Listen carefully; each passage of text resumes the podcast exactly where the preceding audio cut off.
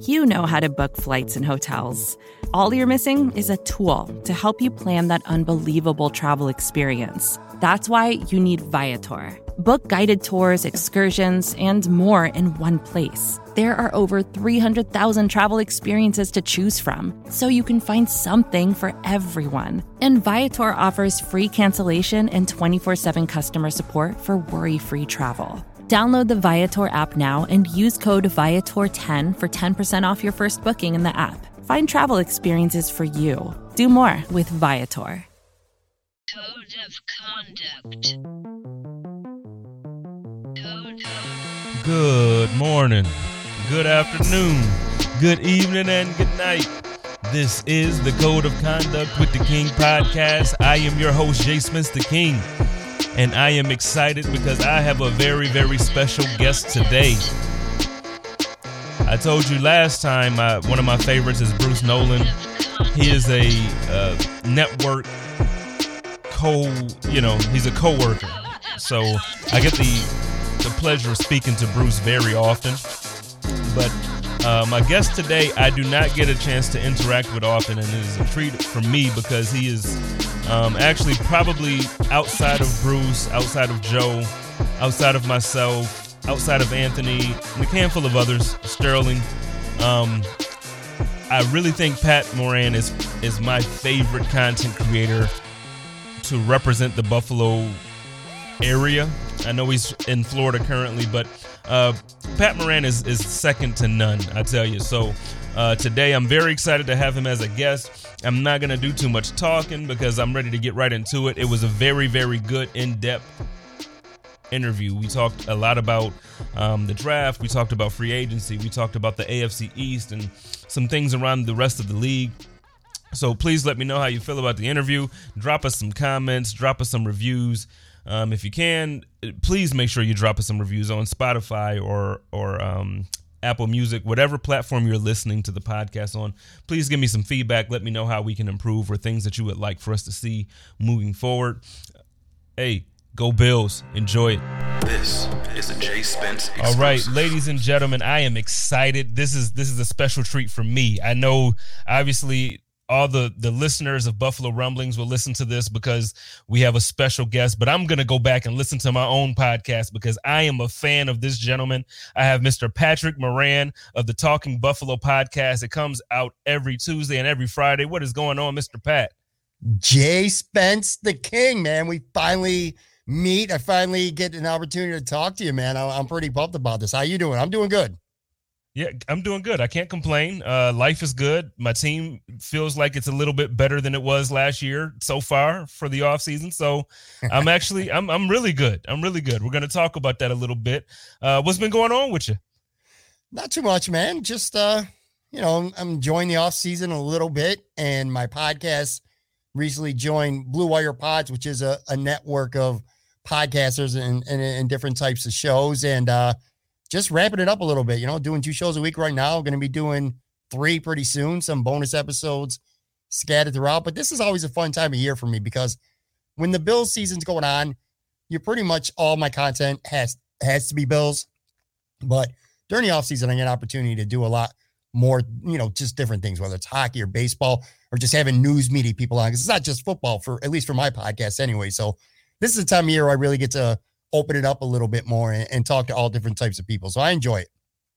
Yeah, no, for sure. This is my so this is my first real, I guess, off season uh doing the podcast. So last year I started my first podcast. I was a guest on Joe Miller's show, and that was, I believe, in like May. And then I started my own show in June.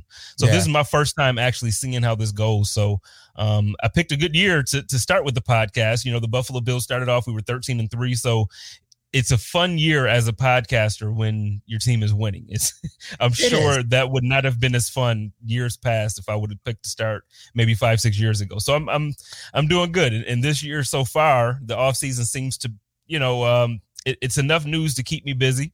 Uh, I thought that it was going to be horrible, but that, from what I'm hearing, it's that June, like June, early July time that's really dead for us.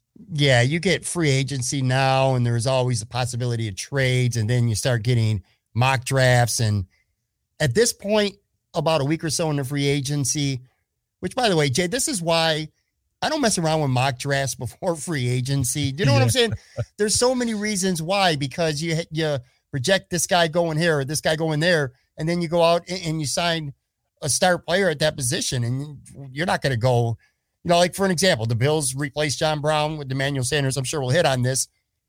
There goes your wide receiver at 30. Not saying that that, that was likely to happen anyway. And I'm just using the Bills as an, as an example Right. because that's the team we're covering right here. But drafts change after free agency. So it's kind of pointless for me. I mean, you could like prospects and discuss prospects and how they would fit. But in terms of projecting guys, it's just time filling, which again, this is the offseason. So you're kind of looking to do that. But yeah, that, anyway, to your point, not long after the draft, it starts to get a, and before training camp, uh, you start to have to reach a little bit to come up with some creative uh, content to put out. But I'm sure you'll figure it out. Don't worry about it.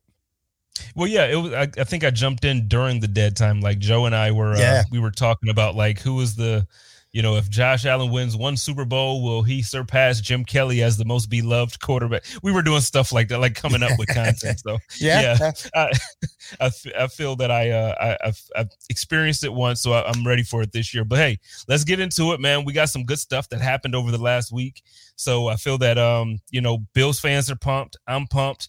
Um, I, I sent you a couple questions. I kind of want to flip it around first. I, I want to start off around the league as opposed to starting off with the Bills because I kind of get lost a lot of times when I talk about the Buffalo Bills.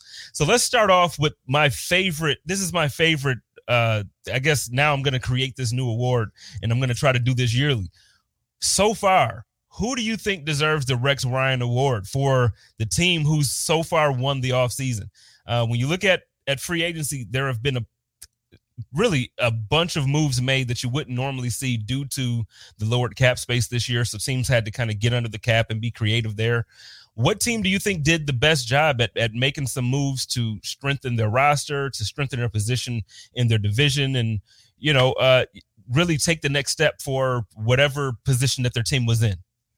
You know what? The obvious answer would be New England. And I'm sure a lot of people, like if you put a poll up, New England would probably win. I mean, they, they did a lot, but it's funny you say the Rex Ryan Award because I'm going to go to the team that he spent a, a lot of years coaching, and that's the New York Jets in the same division. I really like what the New York Jets have done this offseason. They got Corey Davis. I think he's a legitimate number one wide receiver. If he's not a one, he's a, a 1B. Uh, I like Keelan Cole. I think he's got a lot of potential. So it's two pretty good receivers they signed. And then on the defensive line, man, Carl Lawson was a name that I heard countless Yeah. Buffalo Bills fans and podcasters and bloggers and mainstream media saying that that's a guy that they really would have liked to Buffalo to get their hands on. I like him a lot. And then they just signed a, a defensive tackle, Sheldon Rankin, who's pretty good. So the New York Jets really improved their skill positions at wide receiver and their defensive line. And I mean, look, look no further than the Super Bowl. We saw what happens when a defensive line can completely dominate. And Yes. you know, again, Carl Lawson, don't look at the stats. He he's a really good player who's still ascending. Again, I would have loved to have seen him on the Buffalo Bills. They got a new head coach, the Jets, and they got a really uh now this is not I'm kind of straying from your question a little bit. My, my answer is the New York Jets. But the Jets to me, when you talk about this division, obviously it's Buffalo, and then it's like New England and Miami, and you can jealous for who's right now at this point, at least anyway, second best. I'm kind of fascinated by the Jets. Not saying that they're going to be a good team necessarily this year, but with this talent that they added, they're they're in a position where they could either keep Sam Darnold with a new coach and more talent around him and continue to build with weapons around him like they're starting to do now. They have the second pick of the draft. If they're going to keep Darnold, they could trade down for a team that wants to come up for whether it's Zach Wilson or whether it's Fields, and they could pick up more picks and get another offensive tackle or a receiver. Or there's some really good receivers at the top of the draft, which I'm sure you know. Um, Pitts, maybe if they trade down, Pitts could be a, a possibility. I mean, he's definitely going to be a top 10 pick, the tight end from Florida. And you got, again, a couple good tackles. So they could add pieces around Darnold or they could trade him. I'm not sure what they would get, but I'm sure he has some trade value. I don't know, maybe a couple seconds, something like that. And then they could draft their rookie quarterback at two, whether, again, that's Wilson or Fields. So I'm really fascinated with the New York Jets right now and what direction they may go at quarterback. But regardless, I, I just feel like they've added some pretty good talent at uh free through free agency, I should say. And these are all guys, by the way, that are um I don't think any of them actually have peaked yet. You know, these are guys who still got room to even get better. So I'm a big fan of what the Jets have done this offseason. You know, I, it's it's funny you mentioned that. I, I'm I'm not ready to give up on Sam Darnold. Obviously, I'm not a, a Jets fan, so it's not my place to say. you know, right. I, I'm a Josh Allen guy. But when I watch Sam Darnold, I really think that he has everything necessary to be a very good quarterback in this league. He's super accurate. He has a to me, he has a strong arm. It, it just looked as if to your point, he didn't have the, the necessary weapons to really take advantage of, of too much of anything. The offensive line out there looked like it's in shambles. I'm not sure how they're going to look this season coming up, but I think if you give him some time and you really give him some weapons that's able to kind of create some separate, it's the same issue that that we had with Josh Allen's rookie year when we had a Kelvin Benjamin and um, you know, Foster, who Zay Jones, Zay yeah. Jones. Yeah, it's the same issue where you know it, it, seemed like, oh my God, Josh Allen just can't get the ball out. He looks so bad, and he, and in fairness, Josh Allen didn't play his best football his rookie year. However, a big part of that had to do with you know, I think there's like a seven and a half minute video on YouTube of drops of the Bills, you know, wide yeah. receivers of this rookie season. So, you know, I think that that improved weapons around Sam Darnold should absolutely improve his play.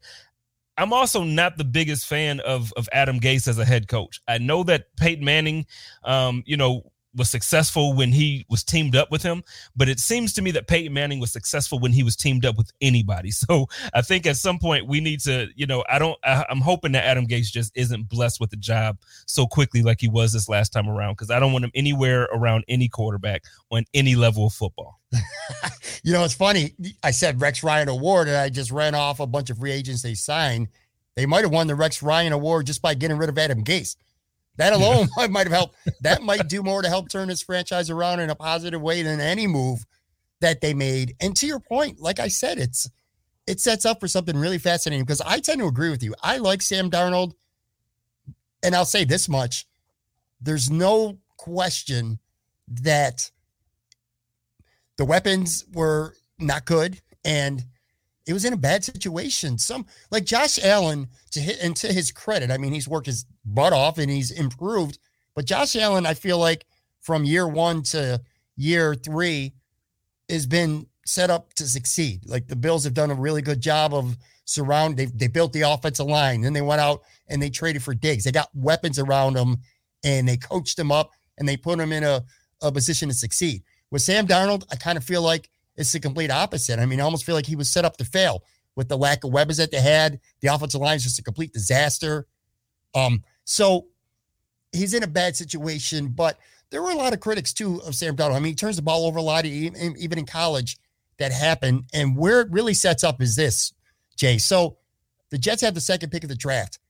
You don't get an opportunity every year, at least you hope you're not going to, to pick that high, where you don't have to mortgage the farm to to move up. Like say if a team like for an example, New England, they're picking 12. Let's say they want to get up to the top 3 and get one of those top 3 quarterbacks. They're going to have to give up the farm to do that. Right now the yeah. Jets have the second pick. They got to give up nothing if they don't want to. So when you're in a position right now, and Miami's in is kind of in the same boat with Tua. If you, if you don't think you better evaluate and know that you're going to like this guy because you can't expect to get a top three pick again. And if you like one of these top three quarterbacks, you know, you're you're, you're stuck with a, a, a very peculiar situation because you're hoping that you're not going to be in the top three to five again anytime soon. But you got a shot at one of these top quarterbacks. They're going to have to think long and hard. It's a it makes for a fascinating uh, decision for the Jets. Well, let's let's stick in the well let's stick in the AFC East then since you since you brought up the the Miami Dolphins because uh, again I I find myself which is weird because I am absolutely 100% I promise everybody I am a Buffalo Bills fan but I find myself taken up for these guys around our division as well because for instance I think Sam Darnold like I said I do think that he has everything necessary to be a good quarterback in this league. Now you're talking about about Tua Tagovailoa and I think same thing. I think coming out of Alabama, I do think that he was somewhat supposed to be pro ready. Um, his rookie season, I think that he wasn't exactly what we would consider 100% healthy. So I don't think that it completely translated. I don't want to give him excuses. I'm a Bills fan, so I'm happy that tu- that Tua just was not what we expected him to be that first year.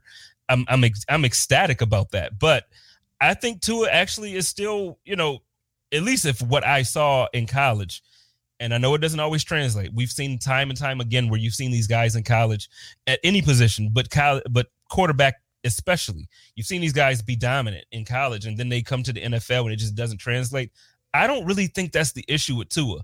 What do you think about the Miami Dolphins this year and and, and their direction? It looks like you know they were they set themselves up last season to to let everybody know, like, look, we're here and we're not going anyplace. They had to release Kyle Van Noy, but they still have some good draft capital. They still have some good money. Um, what do you what do you think about the direction of the Miami Dolphins and and what are we going to see from Tua? Is it going to be Tua? Are they going to trade him away possibly and and then maybe draft another guy at two or or wherever they are, two, three, wherever they are? They're at three. I would say this. It's funny because Miami was a good team last year, except for when they played the Buffalo Bills if you're a Bills fan and the only two times you watch Miami play all year, you'd be like, this team stinks, man. Horrible. Because yeah, the horrible. Bills, I mean, the Bills just absolutely smacked them around, especially in the finale. Miami had a chance in the playoffs. The Bills weren't even trying to win that game, I don't think, and they ended up winning handily. They're but they're a good team. Tua, look, you, you have to. This matters, dude. He he was not healthy. He was coming off a major injury. You know, he's not even healthy for what, maybe six months, and he's playing in the NFL. I don't know, but I mean, I'm, I'm going to be fair here. I'm going, I would reserve, I'm reserving judgment on him. I don't know if I like him yet. I mean, if I'm being completely honest with you, if I'm a Miami fan anyway, I don't know if I like him yet or not. And it kind of leads back to what we just talked about with the Jets. You got a top three pick. Now, the Jets stink right as of right now, anyway. Miami doesn't. Miami almost made the playoffs last year. They're only picking three because Houston made a terrible trade. So they got Houston that third overall pick. Are you going to get a chance to pick in the top three again? I don't think so. I think Miami's a good team. They're well coached. They got a lot of, they got a good core, talented players around them. So, and you also got a couple weapons too this offseason. Malcolm Brown, I like him. He's a he's a good running back. And then Will Fuller, if, if the guy can ever stay healthy for more than six or seven games, man, he's a beast. So yeah. that's a legitimate number one wide receiver that Miami has right now. So that could be a low key good pickup, only a, a one year contract, too. I, I, really like that for him for both sides. So, I mean, to answer your question, I don't know that I like him. I also think that, well, we'll see how things play out with Deshaun Watson, everything that's going on. But I still think that Miami's very much in play for Deshaun Watson because they got more capital in terms of draft than, than anybody by far. And yes. they got plenty of cap room, so they can make things work. So Deshaun Watson can still end up with Miami. I think Tua, I if I'm a Miami fan right now, I'd be like, I'll live with Tua. I mean, Jay, if you had this podcast back in 2018 and all your guests were talking about Josh Allen after his rookie year, or say the, the beginning of 2019, I should say, they wouldn't be saying what they're saying about Josh Allen right now. There'd be more right. questions and there'd be more questions and answers. I think that's where we're at with Tua right now. I think there's there's more questions and answers. And again, the onus is going to be on Miami's front office to really figure out if this is the guy. Because if you're not convinced he's the guy, either you're going to try to trade for Deshaun Watson if that is uh, available, again, depending on what goes on off the field stuff, or Zach Wilson or, or Fields or or Lance, one of these top three, four quarterbacks, man, you, you got your pick of them, or not your pick of them, but you're going to get one of them for sure.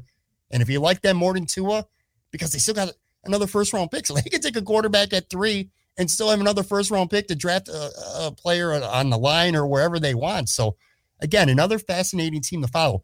The AFC East is interesting now. If nothing else, it's a very interesting division. Yeah, I think it's going to be one of the most competitive divisions for the foreseeable future. Uh, once the Jets kind of get this thing turned around, which I think they will pretty quickly. I don't think it'll be this Me season. too. Yeah, I don't think it's going to be like one of those five year, you know, it, it's going to be, I, I, give them two years and they're going to be competitive again pretty quickly. So I think, you know, if you get, if you get some good weapons for Sam Darnold, like you mentioned, they get the right support down there for Tua if he sticks around. And then whatever happens in New England, you know, um, Cam has a lot to prove this year. I, I, don't, you know, obviously I'm a huge Cam supporter. Every week I get beat up on Twitter because I support Cam and I say positive things about him. But his, his, the fact of the matter is his arm looked shot. Um, he just doesn't look like physically the ability to to perform well. He just he's just not the same Cam that we saw a few years back. So he has it to prove. But to your earlier point, the New England Patriots spent good money, and and I know a lot of people are saying, yeah, well they overspent. It just just because it's flashy doesn't mean that they're not better. Listen, they got good signings. Those guys, the guys that they did sign, regardless if you feel like they overpaid or not, they come they signed. I think it's like twelve or thirteen guys quality starting guys, and they're getting guys back who opted out last season. The New England Patriots, if they get any type of good play from Cam Newton, the New England Patriots will be something to, you know, like I don't want to say be afraid of, but they're going to be something to be reckoned with. Bills fans have to be comfortable or be careful, I should say.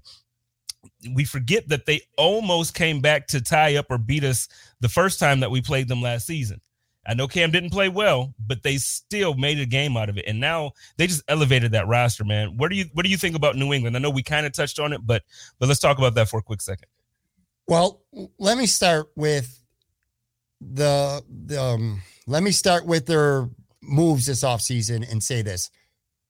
I don't know how anyone is surprised by what's going on right now with the New England Patriots. Did you expect this team to, after being dominant for 20 years, did you expect this team to not be good during the season, to get beat by the Buffalo Bills, not once, but twice, get swept, and the second time embarrassed at home on Monday Night Football just a couple days after Christmas?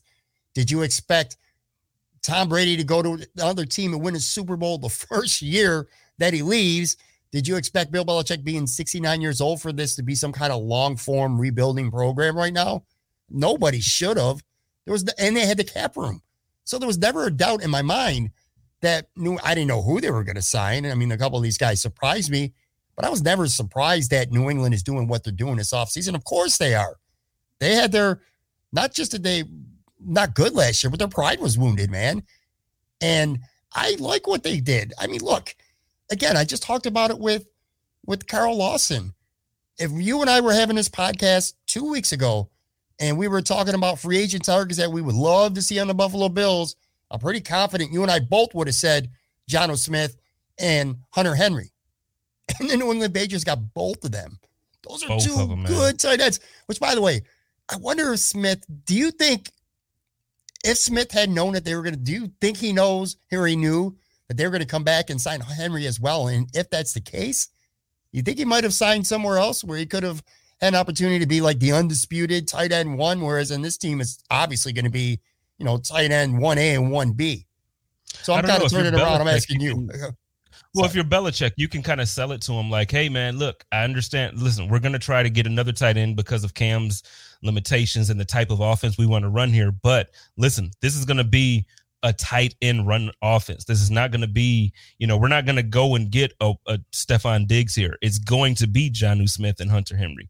So whereas in Buffalo, if he would have come to Buffalo, he's he's fighting for targets behind Stefon Diggs, behind Cole Beasley, behind Gabriel Davis and Emmanuel Sanders. So now they're in New England. If he's fighting after Hunter Henry or if he's first before Hunter Henry, it's it's those are the people that he's fighting with targets with first. So I, I think that um, regardless, it for for Jonnu Smith, that's a heck of a move, man. That's a good signing for him. New England, eh, like I said, they got a ton. They got a, a whole lot better. I just need Cam to really show us that his that his shoulder is healthy. I need him to fix whatever throwing motion he tried to correct or create. That's horrible, man. He needs to he needs to do something about that. Well, getting two tight ends that can work the middle of the field like they do, that's probably a quarterback's best friend if he's struggling to throw the football. And it wasn't just them, by the way. I mean, they traded for Trent Brown. I like that move a lot. Uh, they Mhm. signed Kendrick Bourne and Nelson Agholor, and a lot of Bills fans are beating the hell out of those moves. I don't hate them. I mean, moves, sure, though. like like the Patriots, yeah, sure, they got five different like number three or number four receivers on their team, but you know, there's specific roles and and they could do good. Nelson Agholor could he could take the top off of defense. You know, he get I don't care what so he has he doesn't catch the ball often, but you know what? You got to respect the speed. You know, and that matters. And that's gonna open that's gonna open things up. I like what they did on the other side of the ball too. Matthew Judon, dude, they got a good pass rusher with Judon, and, and Kyle Van Noy is back. Dont'a Hightower is coming back. There's a lot. They got a lot of talent. But at the end of the day, this is a quarterback-driven league, and Cam Newton was not good last year throwing the football. That's Yep. like not even debatable. Now, maybe, and I've heard this a couple from a couple of people, and I think it's valid. He did get COVID last year, And there have been cases where people have struggled physically coming back from that. Like they don't have it anymore, but they're still not completely healthy and, and you know, in 100%. He hasn't done the football, though. As good as Cam Newton is and has been in this league for a long time when healthy, he hasn't been the best passer of the football in a while. And one last thing, too, about the Patriots, and I'm going to say this right now. That when I first saw that contract, I had a knee jerk reaction, like a lot of people, like, holy crap, man, one year, $14 million. Yeah, I'm like, well, yeah. there goes any controversy, quarterback controversy in New England. He's your guy. But when you really kind of got the, the specifics of that contract, basically it's like a one year, $5 million deal. And those $9 million are for incentives. Like if they win the Super Bowl or he makes the Pro Bowl, you know, stuff like that. My point is this having a 12 pick of the draft, having more um, salary cap space than a lot of teams right now, it's not set in stone. Don't write it down in pen right now in mid March that Cam Newton is going to be the quarterback under center in week one for that team. I'm certainly not going to because there's options out there still. Um, Man, all I'm hearing, and I'm hearing a lot of rumblings from my friends out in uh, San Fran that there's still a lot of conversation between the two organizations about sure. Jimmy Garoppolo possibly returning. So, um, as with Cam Newton being on that roster, you're right. That does not mean that he's the starter day one. That contract isn't the 14 million that we thought it was when the numbers were first released. So, yeah, you're right. We could absolutely see a different quarterback under center for the New England Patriots. Yeah, I mean, Jimmy Garoppolo is probably the biggest name that we hear. Um, maybe Gardner Minshew. I'm not saying he's better than Cam Newton. But I'm just saying there could be competition. You never know. Derek Carr, for all we know. I mean, the Raiders are doing a lot of things. Trades come out of where, and you know this. Trades sometimes come out of nowhere with players that you don't think. I mean, we've said his name already with the other two teams. You may as well link Deshaun Watson to the entire division somehow. You know, again, the Patriots have the uh, the 12th overall pick and not as much capital as the other teams draft capital. But hey, they're swinging for the fence enough right now. I wouldn't rule it out that I they pull hate, off a major trade. So I'm not I'm not sold that Cam Newton is a starter, but and if he is, he has to play better. If he plays well, I think New England's a legitimate divisional uh, title contender again. How can they not be? They got a lot of talent. Dude, I would just throw in the towel as a fan if the New England Patriots were somehow able to get Deshaun Watson on that right. Like I would just throw in the damn towel. Like that wouldn't even be fair. Like after after having two decades of Tom Brady, and I'm not saying Deshaun Watson is the Tom Brady. Um, he's not Tom Brady, but I feel the talent level of Deshaun Watson mixed with anything that that Bill Belichick would be able to do with that type of talent. I just don't think it'll be fair, and I, I don't even want to talk about it. So let's move on. to, let's, so let's let's get now. Let's get to the Buffalo Bills, and and so we're talking about quarterbacks, and and now the Buffalo Bills have have actually done something that I have been begging for us to do. Nothing against Matt Barkley. I do want to take a quick moment just to say Matt Barkley and his wife, his family, have been a beautiful addition to the Western New York family. I do want to say that from what I hear as well, that they are a big reason as to why the team has been so close and why the team has gelled the way it has over the past few years. So first, I want to say thank you to Matt and his wife, and wish you luck wherever you are. Uh, you know, wherever you land next. If you decide to play, if you decide to chill for a year or whatever, good luck to you, man. Thank you so much. Buffalo loves you, but Buffalo has some will say upgraded, some will say not upgraded their backup quarterback position perception versus reality, man. How do you see Mitchell Trubisky? Because early on, some people actually compared Josh Allen and Mitchell Trubisky. So, you know, in in some circles, it was looked at as a, you know, it was like a diss to Josh Allen, like, oh, he's Mitchell Trubisky. Um, but then in other circles, you look at it, he's 29 and one as a starter. So he's a he uh, he's not like a blow you out the you know the gates type winner, but he's a winner in this league. Um, I feel that he was benched kind of without reason. Um, well, I don't want to say without reason. He wasn't putting up great numbers, but the team was winning and he was moving the ball better than they was after they replaced him with Nick Foles. So I, I still think that he can somewhat be serviceable. How do you feel about Mitchell Trubisky and the signing that the Buffalo Bills made to upgrade their backup position? Uh, well, first, I want to echo the sentiments that you made about Barkley because everything you said is 100% true. And even furthermore, I think he had a lot to do with Josh Allen's growth and maturity and stuff off the field as well. So he was mm-hmm. absolutely a great addition to the organization in a lot of ways, mainly off the field. But that's the thing, mainly off the field. To me, th- this is a, I don't know how any football fan, Perry, you don't got to be a Bills fan. How anyone could possibly think that this is not an upgrade for the Buffalo Bills? I just don't get it. The perception of Mitch Trubisky, and it has some validity to it. I mean, let's be honest here, is that he's a bust. He's been a bust. He only started one year in college at North Carolina. And you know how we talk about all the time the Bills in 2017, if they didn't trade that 10th pick, they could have had Patrick Mahomes. Well, guess what? At least the Bills got Tre White and got some good players and picks for that. Okay. Imagine being a Chicago Bears fan right now, having that second pick, moving up and and taking Mitch Trubisky instead of Patrick Mahomes or Deshaun Watson. So the expectation for him was really high right off the bat. He has not been very consistent, but I think he's been, and I'm again, I'm speaking openly and honest, man. I'm not no homer podcaster, all right? Let me tell you about that, Jay Spence. I am not afraid to to blast this team. I've done it many times. And if I don't like a move, I'm gonna tell you that I don't like a move. Or I don't like a player. I'm not gonna suddenly like a if I didn't like a player on Tuesday and he signs with the Bills on Wednesday, I don't like him any better on Wednesday. That's the point I'm getting at. I'm not making up excuses for Trubisky. He was not very uh he wasn't consistent. The Nick Foles thing was just a bad organizational decision. They thought that they have enough talent that with a better, with a veteran leadership, you know, a winner at quarterback and Foles, that the team would be better off. That was a disaster. Not not even close either.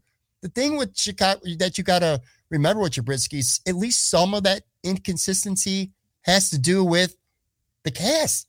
Um, again, some quarterbacks are set up for success and others aren't. You look at the Bears roster over these last couple years, it's not very good. I mean, they got some talent.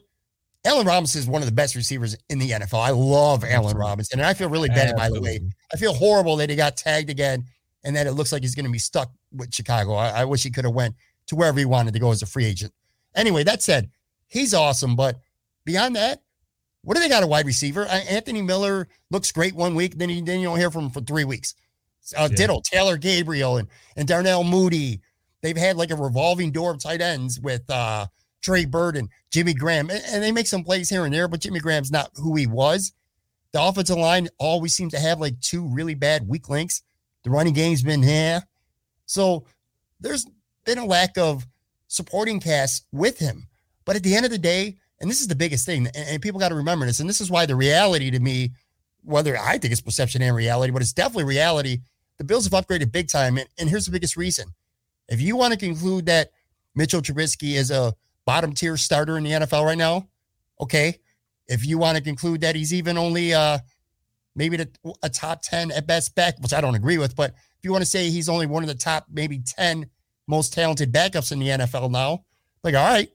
But at the end of the day, the only person that you should be comparing him to, and the one and the only person is Matt Barkley. He is better straight up than Matt Barkley. Remember in 2019 against the Patriots of all teams, Josh Allen got hurt in the, I think it was the end of the third quarter, yep. got a concussion or whatever. Elbow. Oh, I thought yeah. it was the elbow. No, yeah, that was the same. Yeah, I got you. I got you. Well, Matt Barkley had to come into play. And I remember that game very well because the Bills could have won that game. In fact, I feel like they should have. It wasn't fun. They should have. No. Yep. Barkley threw an ugly interception. He just airmailed some passes. He just, he's not the guy. Okay. And you talked about it. I talked about it on my show. All in fact, that that was like you, you were talking about filling up summertime. I remember lots of shows last summer where I was um I was very critical of the Bills not upgrading QB two last year because they had a they made the playoffs in 2019. I'm like, this team set up for a, a nice run here. But if Josh Allen goes down, you're done. Matt Barkley's not going to win you games. Trubisky is 29 and 21 as a starter. At least you got a puncher's chance. You know, you got a good fighter's chance. If Josh yep. Allen misses a month or six games, Mitch Trubisky with a good caster on him, he can win three or four of those six. And uh, your season doesn't go down the pipes, but it does if Matt Barkley has to start for a, a sustained period of time. So I love the move, man, and I don't know how anybody doesn't. Yeah, I was I was talking to some people uh, who are fans around the league, and it, and it actually amazes me how many people were, you know, just and I get it, it's all fun, and we and we crack jokes at each other. It's what we do as fans, but it's like, oh man, it's a waste of money. It's a waste of money. It's like, do you not understand that? First of all, first of all, in a perfect world, he doesn't see the field. That's the right. first thing. Secondly, if you if you really think that to what you just said that Mitch Trubisky is not an upgrade to Matt Barkley as far as talent on the field, then I, I just I shouldn't have a certain conversation with you as far as you know. Like I can talk to you, but I I could I have to just lower my expectation of what the knowledge or you know I, I can't have this conversation. Um, but but no, I agree with you, man. I think that um, the way I see it, say Josh Allen, knock on wood, or you know, I don't want to speak any negativity into the into the air here, but uh, you know, if Josh goes down in the playoffs last year, we don't make it to the AFC East or the AFC Championship. We don't we don't make it past um we don't make it past the Colts if if Josh isn't in that game. So it, it's one of those things where it's like, look, no, we don't we don't need a Josh Allen 2.0 on the bench, but you do need somebody that's a little bit better than Matthew Burr. And again, so it's not speaking negatively against Matt. I think that he did a great job week second uh, 17 against Miami. Uh, when we first signed him and he came in against the Jets, he performed very well and he's he has some moments for us, but he's just not the guy if Josh goes down. Um, but the Bills again have been making other moves, man. What about this tight end move? I know last week everybody was we were on this Zach Ertz watch. Everybody was basically kind of watching like the NBA did Kawhi a couple summers ago, man. We was watching everything that he was doing. Turns out the Buffalo Bills just wasn't really trying to play poker with with the Eagles, and uh, they called their bluff. The Eagles were asking from reports. I don't know if this is the actual story or not, but from reports, the Eagles were asking for a pretty you know a, ran, a, a, king's ransom for a tight end at this age in my opinion. Uh, and the buffalo bills said no. Same thing with the sandy or the los angeles chargers and uh, who, whoever else was involved. Seems like everybody kind of backed up and now the buffalo bills have picked up hollis.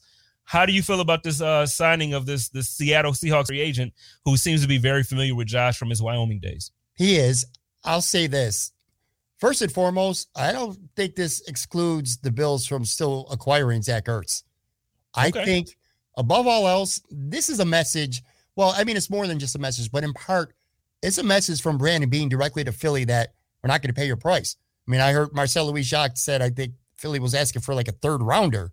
That's not going to happen. It's not going to happen for a 31 year old tight end who's only got one year left on his contract, making almost $9 million for this year. That's just not going to happen. Um, this move, yeah, I, I still think the Bills could trade for Zach Ertz, but now they showed Philly that we got a guy. So, you know, if we don't, we're not going to come down or, or, we're not going to come up and, and pay your price. So I, I still think that's on the table. I really do. That said, um, he's okay. You know, he's all right. I, I think this, if this is the only move they make at tight end, I think this buys Dawson Knox another year of having an opportunity to show what he can be. And I've had – you know, it's funny when I talk to non Buffalo Bills fans, like Buffalo Bills fans seem like very lukewarm on Dawson Knox at best. The consensus. Some people love him, but a lot of people, a lot of people don't, frankly.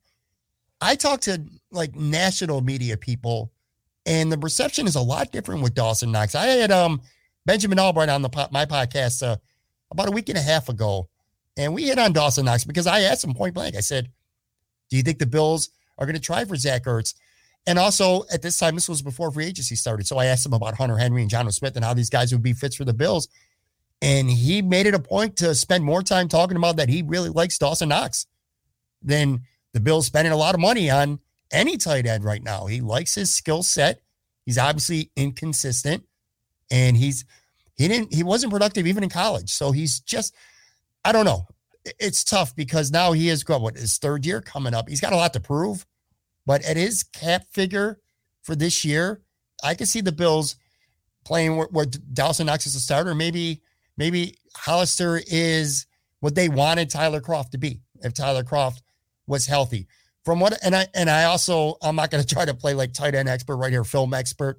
I'm kind of learning about the new tight end like a lot of people are. But from what I've been reading and I've watched some clips from a couple of guys from Cover One, Hollister seems quicker like he, he's faster. He gets he gets off the ball quicker. He's a, little bit of a better route runner, a little more um, athletic. Whereas Dawson Knox is a better blocker and a little bit more of a of a total package type of tight end. So I, I don't love the move, but I don't hate it, and I understand it. And most importantly, I still would not put the Bills. Uh, I wouldn't put it past the Bills still trading for Zach Ertz. It could happen if the Bills are going to use some two tight end packages. Maybe Hollister at this point becomes like Lee Smith, like the third. You know what I mean? Or or Gilliam. So I, I don't put it past the Bills to still trade, but now we know that they're not going to pay a stupid price. They're not going to be desperate. You know, it would be nice for the Bills to just have a good tight end for once. Is going back so many years, when have the Bills ever had a really good tight end? Never. Pete Metzelaars, maybe, I guess. I don't know. I was so excited when we signed um, Clay, like because he seemed to be like the athletic guy that you know teams were starting to get, and so we're like, okay, he left Miami, we're gonna get. Oh man, we finally got one, and then he just wasn't that guy. you Got know, hurt a and, lot. uh, so, but but to this point, and um, you know, and I know I sent the questions to you in advance, so I know Bills fans want we want Ertz. My question is: Is this signing kind of could it could it possibly be like a sneaky signing in a way that's better for us than acquiring a Zach Ertz? Now I know Zach Ertz is a better player, so so please, listeners, do not think oh like don't turn the show off.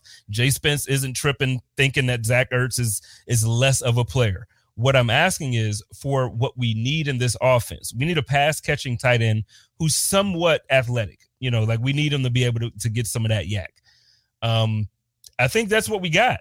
And and Ertz to me is more of a possession guy. He he he- he'll run through some people, like he's gonna get you some YAC, but it's more about you know yards after that that contact. But he's going to get hit, like it's happening. This what we have now, I feel like we're gonna move the this this adds to that high powered. Let's let's kind of push the pace type offense. Uh, what are your thoughts about that? I completely agree with you 100% for a multitude of reasons. One of them, the money that you would have paid Zach Ertz, that might afford you to address something else before the draft that maybe if they traded for Zach Ertz, they won't have the money to. Maybe it's a, a defensive end or maybe it's a corner or an interior lineman, whoever, anywhere at any position.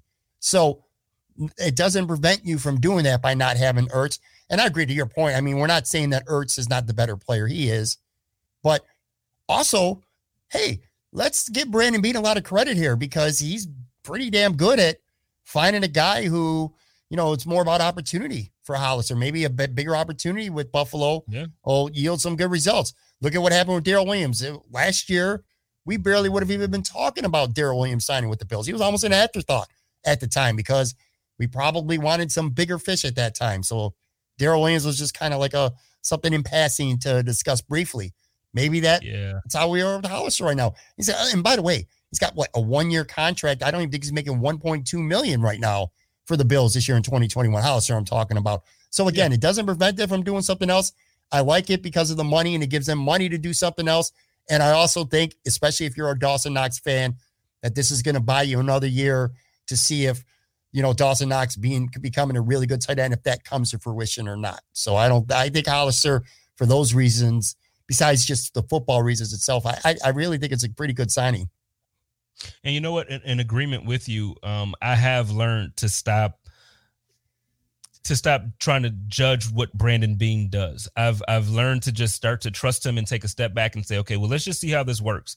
Because you know, we we see these guys get signed, and it's like, who the heck is this guy? Like, why aren't you going for this? Or why aren't you doing that? For instance, this offseason, obviously, like um, every Bills fan who who kind of wants the the glamour for a moment because we don't normally get it. I, I would I would have liked to see us sign JJ Watt, but the truth is, missing out on JJ Watt was able it afforded us to to have some consistency and keep the team together. And you know we aren't far. So like a lot of times right now i'm reading where people are upset. It's like oh the bills aren't making any moves. We're not you know we don't i don't feel that we need to make flashy moves because we were already there. Like so when you're already at the afc championship game that means you're only a couple players away from the super bowl.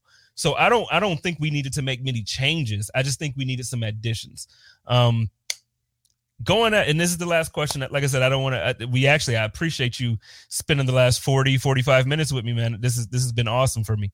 Um but to that point there the bills haven't made quote unquote flashy moves. You know we we did go after emmanuel sanders now somebody who a lot of people regard as an upgrade to john brown what do you think is next for the Bills now? We we got the tight end. We got, you know, we we got uh we got Levi back. We re-signed the whole offensive line.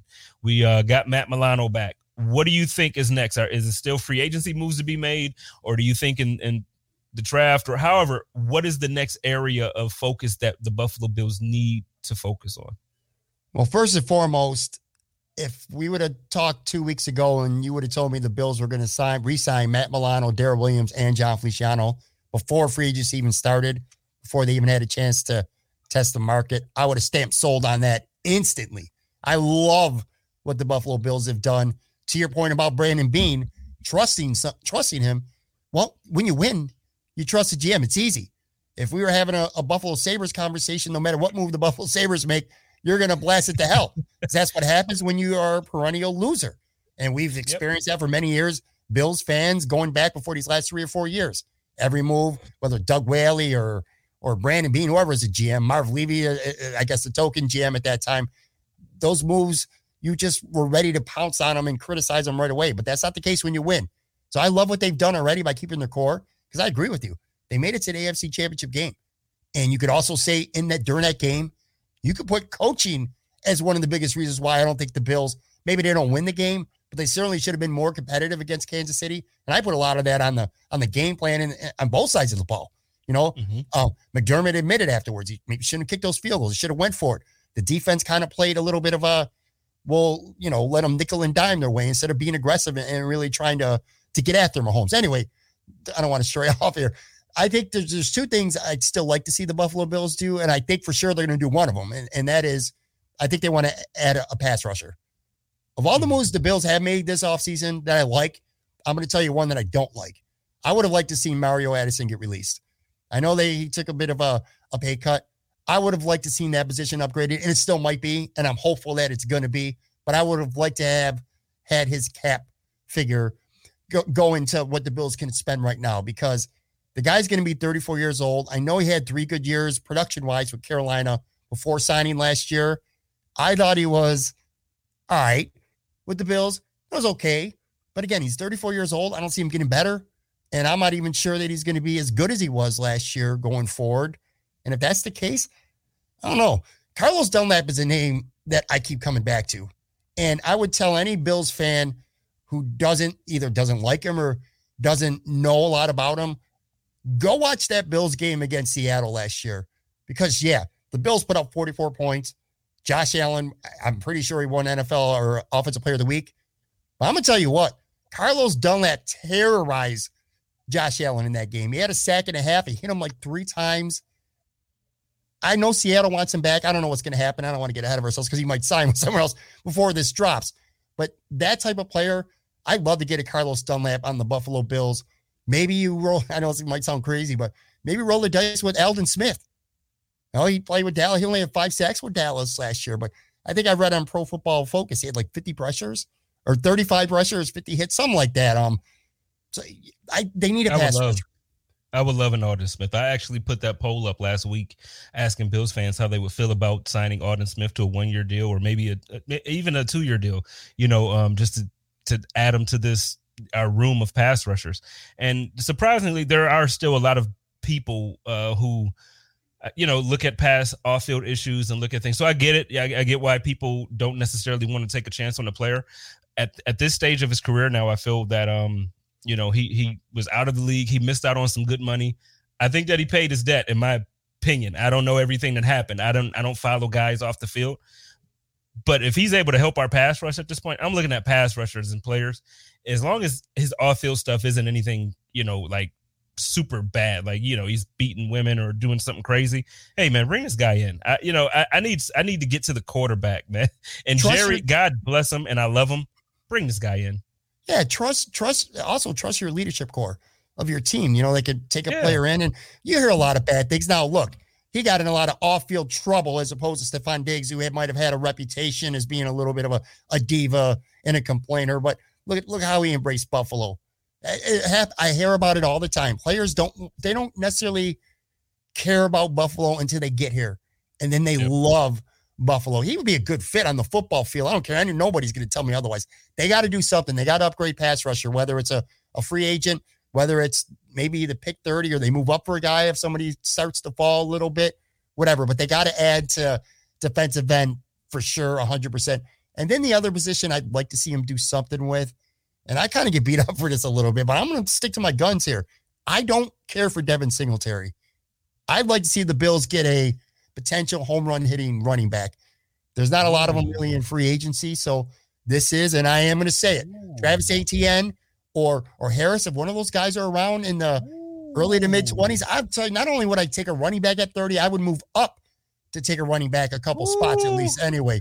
Because I, I love don't it. I don't like I don't want to say I don't like Devin Singletary, but look, he is who he is. Okay. He's he's good at like he can run in a phone booth, you know, he can make somebody miss. That's but that's the only real trait he has, man. He's and taking away the Denver run last year, which was nice, but you know, he's inconsistent hands, he's not very good pass blocker. This team totally does not trust him. Going back to both his rookie year and last year, if you remember that playoff game against Houston when they lost, I looked it up. The last 25 plays the Bills ran in fourth quarter and overtime, Devin Singletary got zero carries. They don't, there just seems to be trust issues. I like Zach Moss better of the two, but I don't love Zach Moss, but I do like Zach Moss. And again, I don't hate Singletary, but I don't like him. And I think there's an opportunity for a very big upgrade if you were to go out and, and use your first round pick on a Etienne or a Harris. I think that'd be a monumental upgrade over Devin Singletary. Don't consider it a running back, consider it a weapon. And that's another weapon for Josh Allen. He's got four good receivers. If you go one to four, they probably got the best one through four wide receiver group in the NFL. They got one of the best quarterbacks. They got a, a pretty good offensive line, adequate, maybe tight end. And if you go on and get yourself a home run hitting running back, how do you not do that? I absolutely would do that. Okay, now I know I said I'm not going to use any of the video. I have to use this this clip at least for the promo because I have to tag Bruce, man. Bruce always talks about how like, you know, okay, don't call it a running back, just call it a playmaker or call it an explosive player and slap this. Uh, So I have to use this part. Bruce is gonna hate me. I know that. I, Yeah. Look, man, there's Well- nobody, there's nobody in the Buffalo Bills podcasting community that I respect and that I've talked up more than Bruce Nolan. I'm not Yeah. smarter than him, but I completely disagree with him 100. percent I agree with a lot of what he says about running backs when it comes to giving second contracts and big money. But I will use a first round draft pick on him running back if he's a game changer. And I just think that Travis Etienne or Najee Harris are game changers. And I don't think Devin Singletary is. So Well, I, I agree with you. I, now I love Devin. I love Devin and I love Zach. You know, I love both of those guys. I think they're both good guys, good backs. Um, but I agree with you. I think if we're gonna keep one of them, I think it should be Zach because I, I- think you can have value in what he provides in short yardage situations.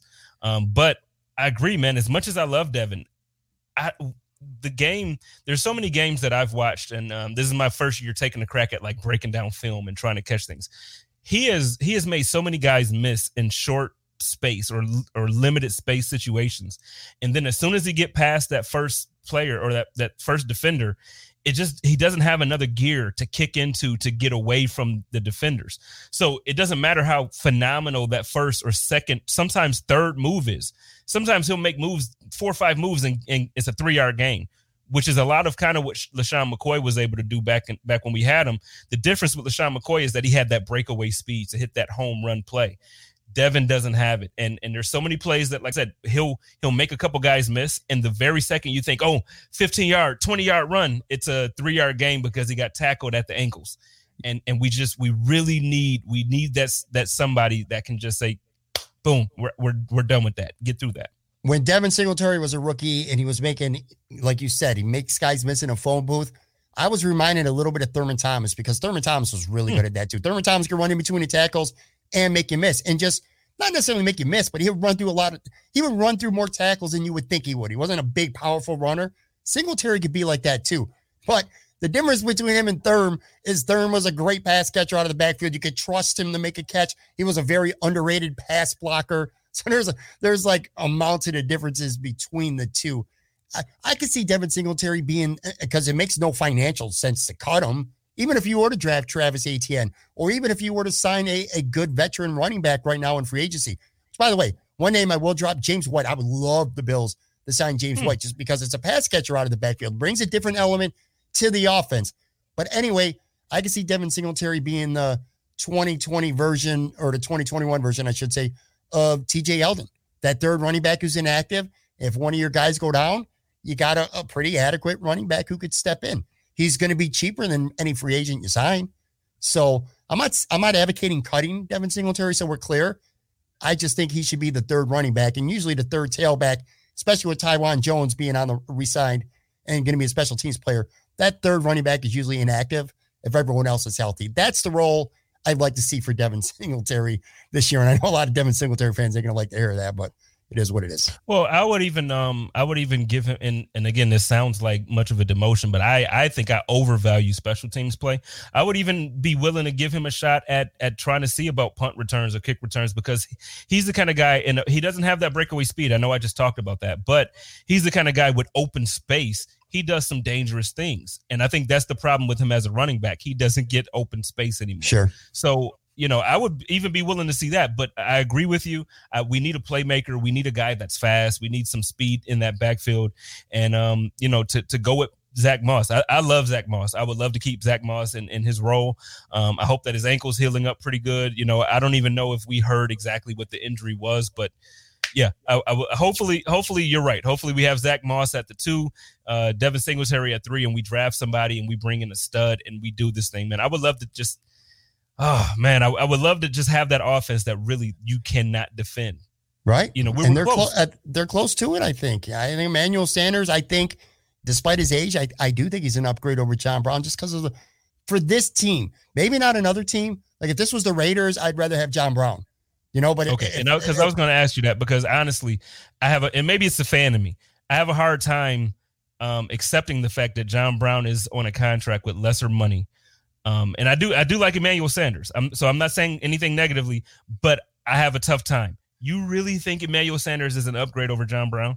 I do because of this offense and how much of an emphasis they put on route running, as opposed. Not that John Brown's a bad route runner. Emmanuel Sanders is just an elite route runner.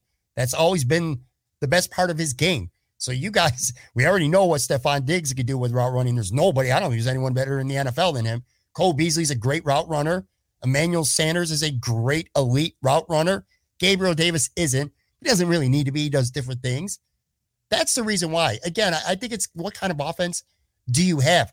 John Brown, again, look, I like John Brown a lot, and let's give him a lot of credit. He has plenty to do with Josh Allen's development. 2019, yes. when he was healthy, over a thousand yards receiving. So he, he's yep. very good.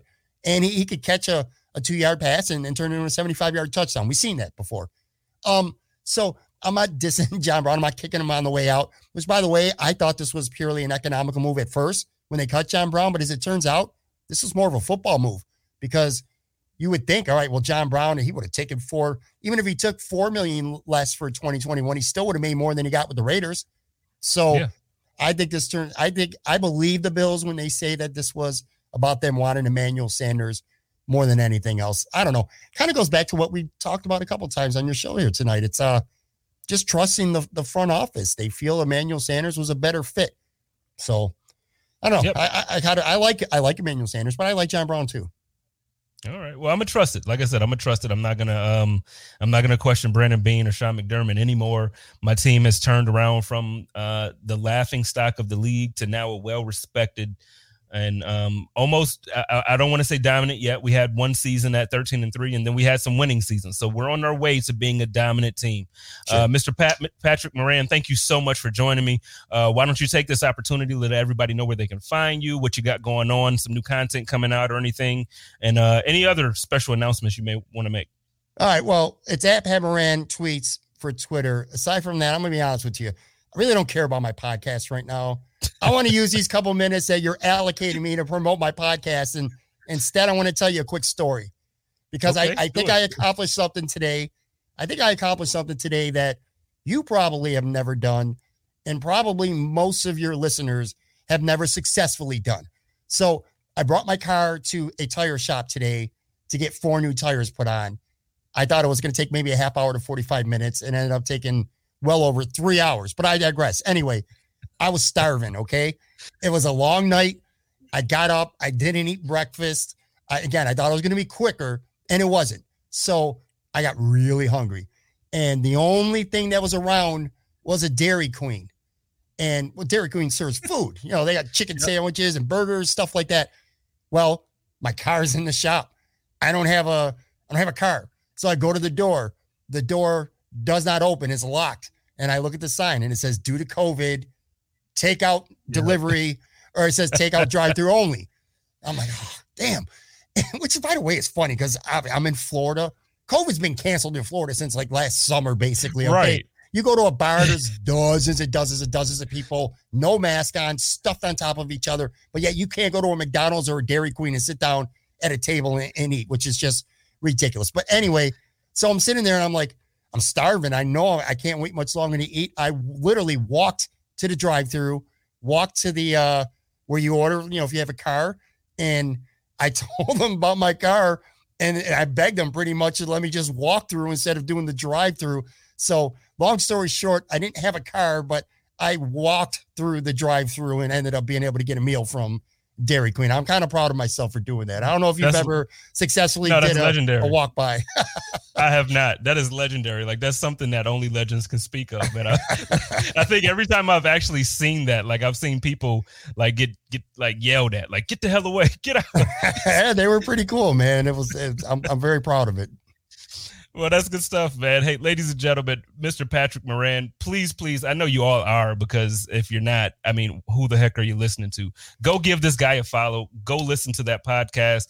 Um, some of the best content out out there. He, along with Bruce Nolan, are two of my favorites personally. So I, I, this is like I said, this has been a treat for me. So again, I appreciate you so much for coming on this show, ladies and gentlemen. You know how I do it here. Take care of each other, love each other, and live in peace. And as always, stay positive and test negative. Let's go, go Bills.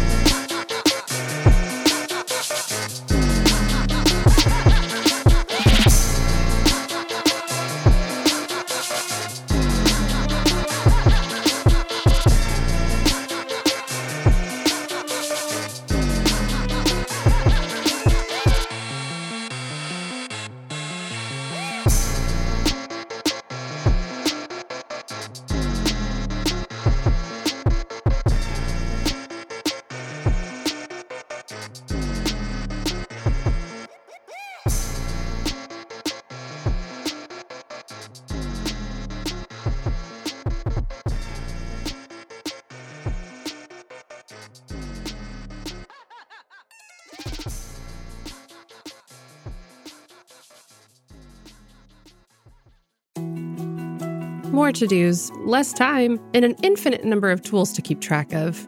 Sometimes doing business has never felt harder, but you don't need a miracle to hit your goals. You can just use HubSpot because their all in one customer platform can make growing your business infinitely easier. Imagine this high quality leads, fast closing deals, wildly happy customers, and more benchmark breaking quarters. It's not a miracle, it's HubSpot. Visit HubSpot.com to get started today.